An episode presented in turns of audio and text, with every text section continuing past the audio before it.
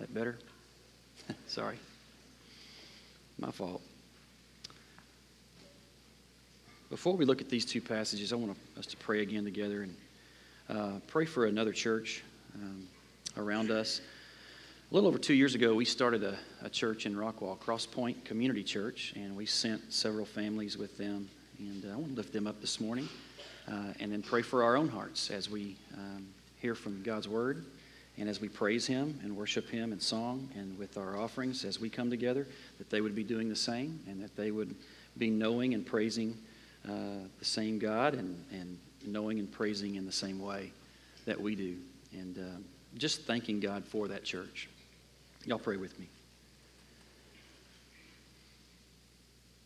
God, we lift up uh, Crosspoint Community Church in, in Rockwall. We pray for uh, Lance and Kai and Ryan and uh, their deacons that lead with them. And um, just so thankful for a, faithful group that sets up for church every week in the YMCA and then breaks down uh, their gathering um, and works hard to make sure that they have a place to meet. Um, and the work that goes into that, I pray you give them diligence. Thank you for good teaching, good preaching, gospel centered, God centered preaching uh, over there, for like mindedness. I pray you'd give everyone who serves there encouragement and um, diligence of heart to press on and keep going, even when it's difficult. I pray that they would be enjoying you and being caught up in praise this morning because of who you are. And I pray the same thing for us that we would get caught up in praise because of who you are this morning as we hear from David getting caught up in praising you for who you are. We pray that you would humble our hearts as we listen to your word and that you would humble our hearts as we praise you and are quick to tell others about how good you are. I pray you would send us out from here today on mission to proclaim your goodness and your glory. And that's our prayer in Jesus' name. Amen. Well, Scott mentioned a few weeks ago that this psalm, we'll be wrapping up this, this psalm today, Psalm 16, that it ends with high praise that David has cried out to God, Preserve me. You remember desperation, dependence, and deliverance as a marker of the journey of faith for a believer. And that's the marker for David that marks his life. And he's cried out to God, knowing that there's no good in him, but only good with God. This love for God's people, this real hesitancy, this real warning to run anywhere else but God for any sort of joy or happiness or peace. In fact, running other places will just multiply your sorrows. And we trust Him because He gives us portions and cups. He blesses us with just what we need in the moment, daily. And now the psalmist moves into this high praise. He's, he's praising God. And if you're a note taker, I just want to give you two things that are going to be really key to connecting and wrapping up this psalm this morning. And it's two reasons why praise is important. Why is it important that we recognize that the psalmist is praising God here? Why is it important that we know what praise is? And why is it important that we get caught up in it? Okay? There's, there's two reasons why praise is important. And number one, praise is important is because if he is not praised, he is not known. If he is not praised by his people, then he is not known. And the second key to understanding how this psalm wraps up is that if I am not characterized as one that praises him, I am in danger, I am vulnerable to find any other place for happiness and joy. If I'm not characterized as one that praises him, I am in danger of looking elsewhere for happiness and joy. That's the connection that the psalmist will make this morning. Number one, if he is not praised, then he's not known. Number two, if I'm not characterized as one that praises Him, then I'm in danger of looking for happiness and joy somewhere else. Which, verse 4 says, will only multiply the troubles and the sorrows that I experience, will only bring more trouble to me to consider anywhere else to look for happiness and joy except in Him. Praise is both telling God how good He is and telling others how good He is. Praise is telling God how good He is and making it known to others how good He is. This, this subject of praise is tricky for a preacher because how am I supposed to um, exhort God's people to praise when half the time we probably really don't feel like praising, if we're honest, right? If we're really honest. Praise does not always come, especially when things are tough. And so it's not something that you just wake up and think, praise the Lord, right? There's plenty of things in your life, right, that make you wake up and that not be your first thought. Praise the Lord. Praise the Lord for who He is. Praise the Lord. You hear the psalmist say over and over, Praise the Lord, praise the Lord, praise the Lord. And for a pastor, it's tempting for me to say, okay, I can come at you like this. You should examine your praise life. You should examine it like you examine your Bible study and examine your prayer life. You should be people that praise and somehow berate you into praise. It's tempting. It's tempting because I want you to praise. We should praise. But that's not what we're going to do. That's not what the psalmist does. He does not berate us into praise. And so I'm not going to berate you into praising God for who He is. Do I challenge you to praise like me? Do we start comparing? And look at that guy. He's praising the Lord. You should praise like him. That's not helpful. Christopher Ash is a uh, professor and preacher from England, and he used this illustration. And it's the illustration of the wave at sporting events. Y'all know what I'm talking about? When people start doing the wave. Have you ever been to a sporting event and one section starts standing up to do the wave, and the wave goes around, and it looks like a wave when people stand up and sit down? Now, I'm going to set aside a lot of angst in this illustration right now because if you're one of those people that tries to start the wave, please stop. I, I get so frustrated. The, the, the people who want to start the wave at the Ranger game are always sitting right by me. Seems like. So please don't do that. But he uses this illustration of being in a crowd and a wave begins. And it starts. And so the illustration here is if you are sitting down and you understand this, that wave, you didn't initiate it, and it's not up to you, really, individually, to sustain it. Praise to God is not up for you and I to start, and it's not up to us individually to sustain it. Remember what the Psalms say the rocks will cry out, He will get His praise. Right? He's being praised, and He will get His praise for who He is. And so the decision for us, and the question is, Will we, when the wave of praise comes along, will we choose to, will we choose to be a part of the praise? That's the question. And so that's the question. David's praising, and he's inviting us in. And the wave's coming, and the, the question this morning is will you, and don't listen, don't get any bright ideas. I'm going to speak for Clint and the worship team, okay? We're not going to start that here. I don't think that would be helpful. But that's the question for each one of us this morning is will we, as David begins to praise, will we choose to, yes, yes, praise him? Praise him. And so that's what David invites us to do here in verse 10. And the psalmist provides the why. Why praise him? Because you got to have, you kind of need something to grab onto, and that's what David gives us here in verse 10. Let's just read verse 10 first, and then we'll move to verse 11. He says two things. For you, O God, he's talking to God, he's praising God. For you will not abandon my soul to Sheol. or let your Holy One see corruption. First of all, you will not abandon my soul to hell. And for the Old Testament saint here, for David, now for us, this is prophetic, okay? But for David, the Old Testament saint, he would be thinking immediate. That you're not going to let the circumstance around me right now kill me. No immediate death for me.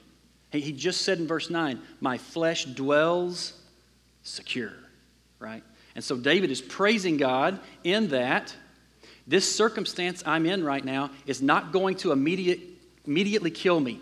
Praise the Lord, right? That's, that's reason to praise the Lord, that my circumstance won't immediately bring death. Praise you. My flesh dwells secure. Remember Psalm 94, he says this Unless the Lord had given me help, I would soon have dwelt in the silence of death. When I said, My foot is slipping, your unfailing love, Lord, supported me. When anxiety was great within me, your consolation brought me joy. It's God's presence and knowledge that He's not going to leave me right now and He's not going to ever abandon me to hell. Ever. And it's also prophetic. I don't know how much David knew. I don't know the specifics that he knew about how God would provide a way for him to never go to hell, and hell is not being with God. And we'll explain that just a little bit more in a minute. I don't know how he knew. I don't know what all he knew as far as the prophetic side of this, but you won't just be present with me now, but I will get to be with you forever. I will get to be with you forever. He says, and you won't let your Holy One see corruption. It's prophetic because hell is not being with God.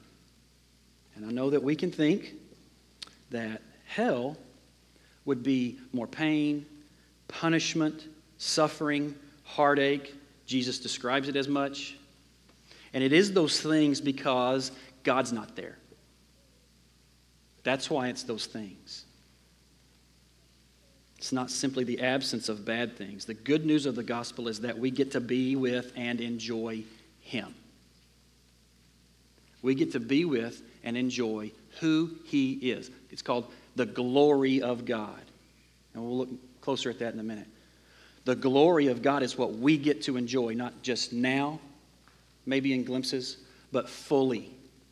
And we get to be with Him. 1 Peter 3:18 says this. Christ also suffered once for sin, the righteous for the unrighteous. Why? So that we don't have to go to hell so that we don't have to have pain and struggle in life anymore. No, that's not what he says. Peter says, Christ suffered once for sins, the righteous for the unrighteous, that he might bring us to God. God is the gospel. Hell is not being with him, not having his presence, not having who he is available, not having who he is at our right hand. I, uh, I told you I'd been reading this book, God is the Gospel, and I'm, I'm rereading it. And it's a great companion to reading through Psalms. And I don't have my head wrapped around it. I have, I mean, I'm reading it for the second time, and I'm still kind of reminded, and, and I'm, I don't even know how to even articulate it. I don't have time this morning to articulate what all is meant by God is the gospel. But Peter says that Christ died to bring us to him. He, he died so that we would know him and be with him and know him fully. And eventually, one day, we will know him fully forever. And that is what David says is worth high praise. He goes on to say in verse 10 You will not let your Holy One see corruption. Obviously, David knows he'll die at some point. And um, even Peter says, you know, David went into a tomb and his body corrupted, okay? It did, it decayed. But what David is saying here is, You will not let my soul pay for its sin. He may not even be sure how, but he knows that God will provide a way eventually that will set him apart. Set him apart from the decay and everything else that dies and is transient and temporal. He will not let my soul corrupt. David knew that God would make a way. And In fact, what David is doing is he's declaring himself here exempt from the grave. Yeah, my body may rot, but the grave won't get me. It won't get my soul. Death won't get me. He's saying, I'm exempt. When the grave accuses me and says, I got you, David says, Not me. My daughter Lily was uh, signed up for a bank and finance class this year, and um, first, second day she showed up for class. Uh, her teacher said, I'm going to give you a 10 question quiz, and if you can get all of them right, every one of these questions right, you won't have to do any homework, no projects, and you get 100 across the board. All you got to do is take two tests. You get all 100s, no homework, and you don't have to do any projects. Pretty sweet. I mean, especially for a 15 year old. I don't know about you if you can remember back that far. But she takes the quiz and realizes that she's gotten six right, then seven, then eight, then nine. Missed number 10. You know that feeling that you just had? I heard a, a couple groans. Oh. Wouldn't it have been sweet for her to say, man, got all 10 right? Exempt, right? From the homework. That feeling that you just had of, oh, man. And the grave stares at every one of us. It's our greatest enemy today. And the grave points a finger at you and me and says, 10 out of 10, or I got you. 10 out of 10, or you're mine. 10 out of 10, and I will corrupt you and your soul.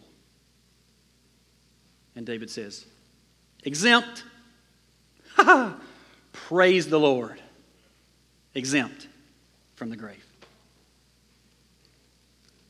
The grave stares at us and says 10 out of 10. Think 10 out of 10 commandments. You don't get it right, 10 out of 10. I got you. And David says, Not me. I'm exempt from the corruption of my soul. I will not pay for my sin. Verse 11.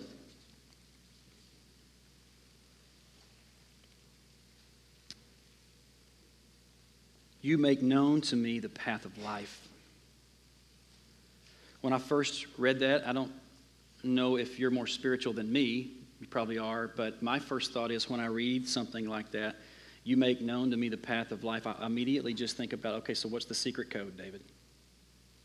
Right? What's the what's the secret code? You're probably talking about not just the path of life and you get to be with him forever, but there's a there's there's some sort of code for a good life, right? That's that's where my thought went. And so the, the emphasis for me in this phrase is the path of life. Somehow, God has made it known to David that he could have a good life. And yet, in the original language, the emphasis here is watch this. You make it known to me. There is no doubt in David's mind that God is life. God is life. There's, there's no other life apart from Him. He, there's no doubt in his mind. What is blowing him away and what is praiseworthy is that He's made it known to me. He made it known to me, He revealed it to me. Praise Him. He's made it known to me. There's a real intimacy here and a clinging to the only thing that will bring him real life. This is not just an academic assent to God or claiming to know everything about Him. This is David praising God for revealing Himself to David. Can that be enough for us? This morning, again, to remember and praise the Lord. Why? Because we miss hell? How about let's praise Him that He has revealed Himself to us? He has made the path of life known to us. Praise the Lord.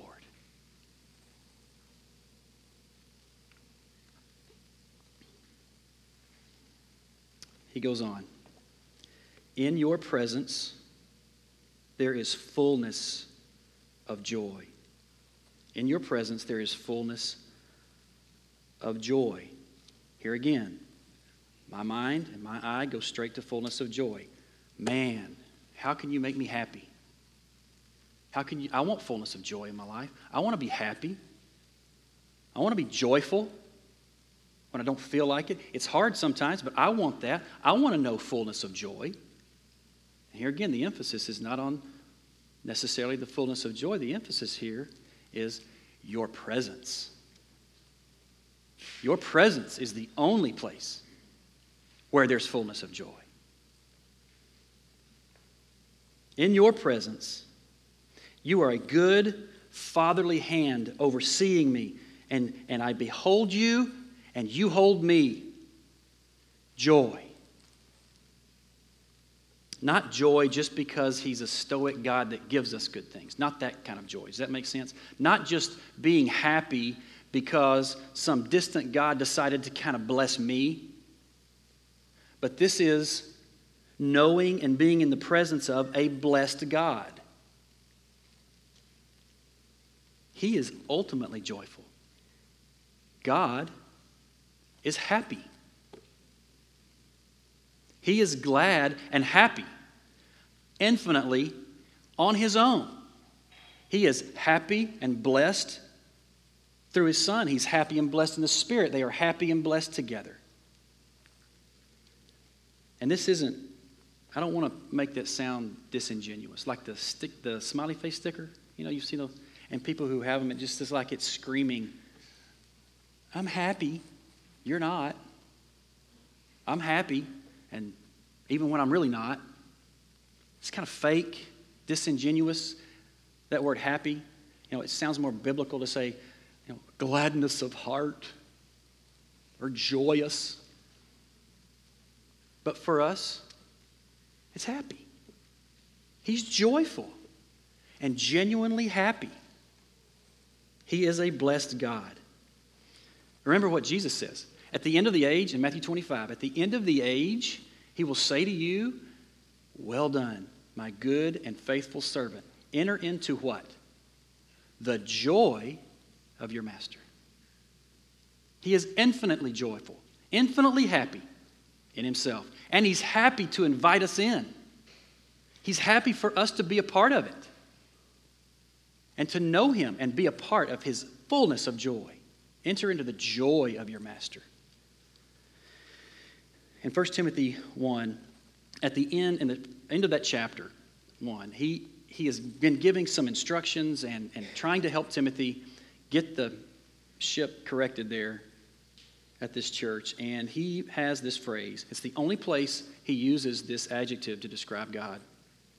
He says, All these things I'm giving you instruction according to the gospel of the glory of the blessed God. According to the gospel of the glory of the blessed God. It's the only time he uses that adjective to describe God. And what he's saying is blessed. It's the same word in the Beatitudes. Blessed are. And it means happy, joyful, fortunate, enjoyable. He is a blessed God. He is a happy God, and He invites us in. We talk about the glory of God a lot. And I know you've probably heard pastors, preachers, us talk about it. I've already mentioned it three times this morning. What is this, the glory of God? You know, get, get wrapped up in the glory of God. Enjoy the glory of God. And we've seen enough movies that maybe your mind immediately goes to, you know, effects, right? Glory, lights and sounds, glory. What does that even mean? The glory of God. And the glory of God, maybe this will help you this morning. The glory of God is who He is. And we get wrapped up in the glory of God when we enjoy all that He is. when we know who He is and we enjoy who He is, we are getting wrapped up in the glory of God. We are involved in the glory of God. So maybe this will help you to kind of get a hold of something this morning. Because what David's saying is, in God's presence, there is full joy and full happiness in His presence. Through His Word, His presence through His people, by His Spirit, in His presence in my prayer, in His presence in listening to Him, there's joy. And this is stands in great contrast to verse 4. Look back at verse 4. The sorrows of those who run after another God shall multiply. So we must ask ourselves what is it that you think, you think makes you the most happy? What is it that makes us, we think, makes us the most happy? Is your work, your wife, your husband, your marriage, right? That's the place I seek to find the most fulfillment, joy, and happiness. Your kids, is that where you seek the most joy and happiness and fullness of joy in your kids? Maybe it's in your church. And, and man, you said, man, the, the church is the place, the only place I find real happiness is at the church. All good things friendships, good food, hobbies, the things God's called you to. If you hear Him call you to something, you can find great joy in that and happiness and fulfillment. All the things I just mentioned are really good things from the Father, right? Good friendships, ministry, church, good food. I need to say that again. Hobbies, all good things from the Father to enjoy. And that He gives us to enjoy. But how awful to get to the end of my life, and that's all I've enjoyed. How awful to get to the end of my life and look back and it be filled with me holding tightly to the gifts of God and forget to or miss Him and enjoy Him for who He is. We, we walk a fine line in our faith, a fine line between enjoying good gifts and then holding so tightly to the good gifts that if, if they're ever taken away, listen, if they're ever taken away, we can't be happy. Let me say that again. We walk a fine line of holding to good gifts from the Father and making an idol out of them. We walk a fine line. David, I, can't imagine here. I know this is heavy. Even when I write it, wrote it the other day, I'm like, wow. I can't imagine or fathom losing a child. I just imagine all happiness and all joy gone. I can't imagine it. I get hacked off when I don't get good food. I mean, you look down at this list. I don't get to do my hobby. I don't get, ah, I'm not as happy. And that's what's been convicting for me is to enjoy the one that is infinitely blessed, the one who is infinitely happy, infinitely joyful. And that's what David says. And by the way, David lost a child. David lost a lot. Some of it the consequence of his own sin. And he says, he says, fullness of joy is not found in things that are transient. All of these things I listed will go away.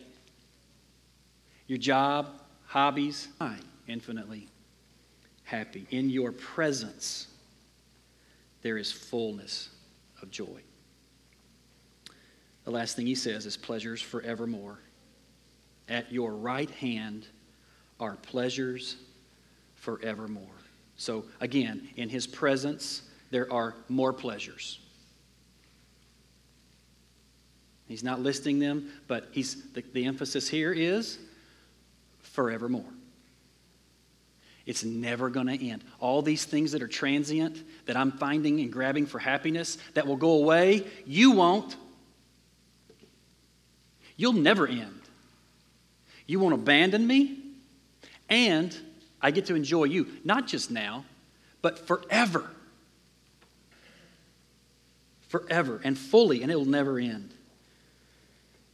What he's talking about is heaven. Heaven being a place where we enjoy Him forever. Will heaven be great and pleasurable because we get to see loved ones? I, imagine so. I do. David even was encouraged that he was going to get to see his son that died. So, yeah, it'd be pleasurable that we get to be re- reunited with loved ones and friends that have passed away. Get to see old pets, maybe? I don't know. Maybe. Is that a good thing? Sure.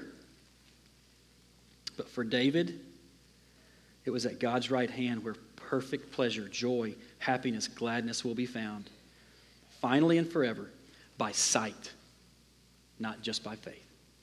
By sight. Fully taking it in, not just wondering, not, not being able to see, but fully being able to take in real happiness, real joy that doesn't ever stop, pause, or end. Doesn't even pause, just more goodness and happiness and joy in Him, in His glory. I think that we have maybe, I know I have, I'm speaking personally, maybe we have kind of shied away from being obsessed with or talking a lot about heaven there's this idea that a lot of people have said it that you can become so heavenly minded that you're no earthly good. Y'all ever heard that? That people that just go around singing about heaven, talking about heaven, can't wait to get to heaven. And, and, and it can kind of seem like, well, they're, they're of no earthly good.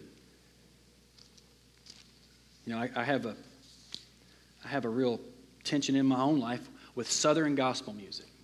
Okay? There's this tension where I love it I grew up on a lot of it because all they seem to sing about is heaven. Now, that's an unfair characterization. However, I'm just telling you the tension that's going on here, right? Can we sing about something else besides heaven? And so we can kind of think in terms of somebody walking around talking about heaven, all they sing about is heaven, heaven, heaven, heaven, heaven, heaven. Are you any earthly good at all? And it's been said by many a preacher The Problem with that is, I've never met that person. I've never met a person who is so heavenly minded that they're of no earthly good. Now, of course, that person's out there, I'm sure, that is so wrapped up in heaven, so wrapped up in what's going to be, that they kind of use that as an excuse to live however they want and be a part of whatever they want to in ministry or let chips fall where they may and not be responsible because, hey, we're all going to heaven, right? So I can, I can imagine that be possible. I just haven't met that person. It's the people who are hopeful, the people who are thinking about the next life, thinking about the new heavens and the new earth, thinking about fully enjoying our God forever. It's those people who are the most happy that I've met and joyful, who endure when the, these other things get taken away. They're steady. C.S. Lewis says this A continual looking forward to the eternal world is not, as some people think, a form of escapism or it's not wishful thinking. It's just one of the things a Christian is supposed to do. A continual looking forward to an eternal where pleasures forevermore. Eternal world is not escapism or wishful thinking, but it is a thing a Christian is meant to do. It does not mean that we're to leave the present world as it is. If you read history, you will find that Christians who did the most in this present world were just those who thought the most of the next. The apostles, set foot on conversion in the Roman Empire, great men who built up the Middle Ages, the English evangelicals, those that abolished the slave trade, all left their mark on earth precisely because their minds were occupied with heaven, pleasures forevermore. It is since Christians have largely ceased to think of heaven that they have become so ineffective in this world. This is the substance of David's praise. We will get to be with him forevermore. Whee!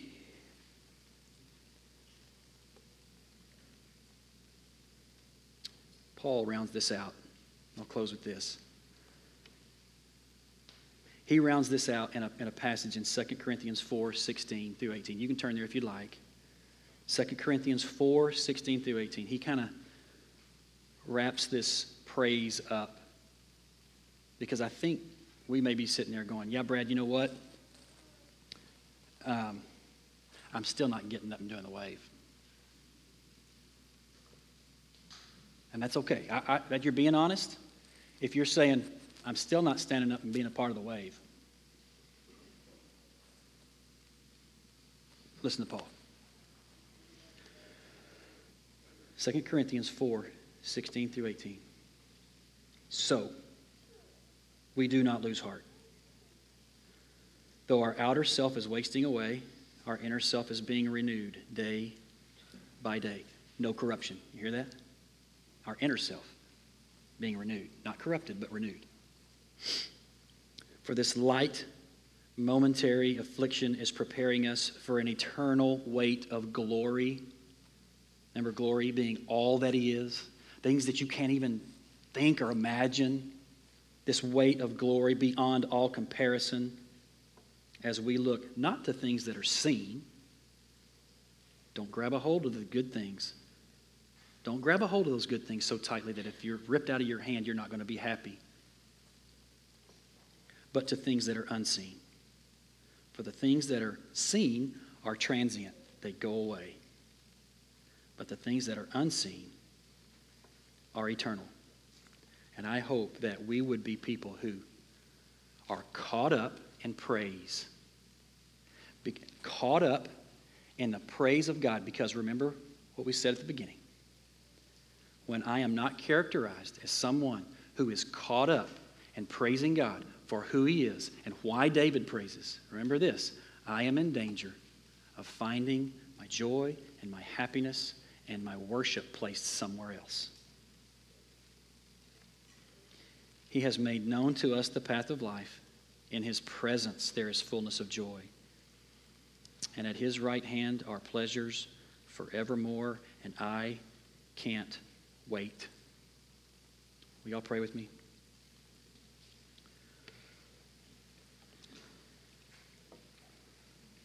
Father, as we um, enter into a time of taking the supper, I pray that you would help us examine our hearts. Examine our hearts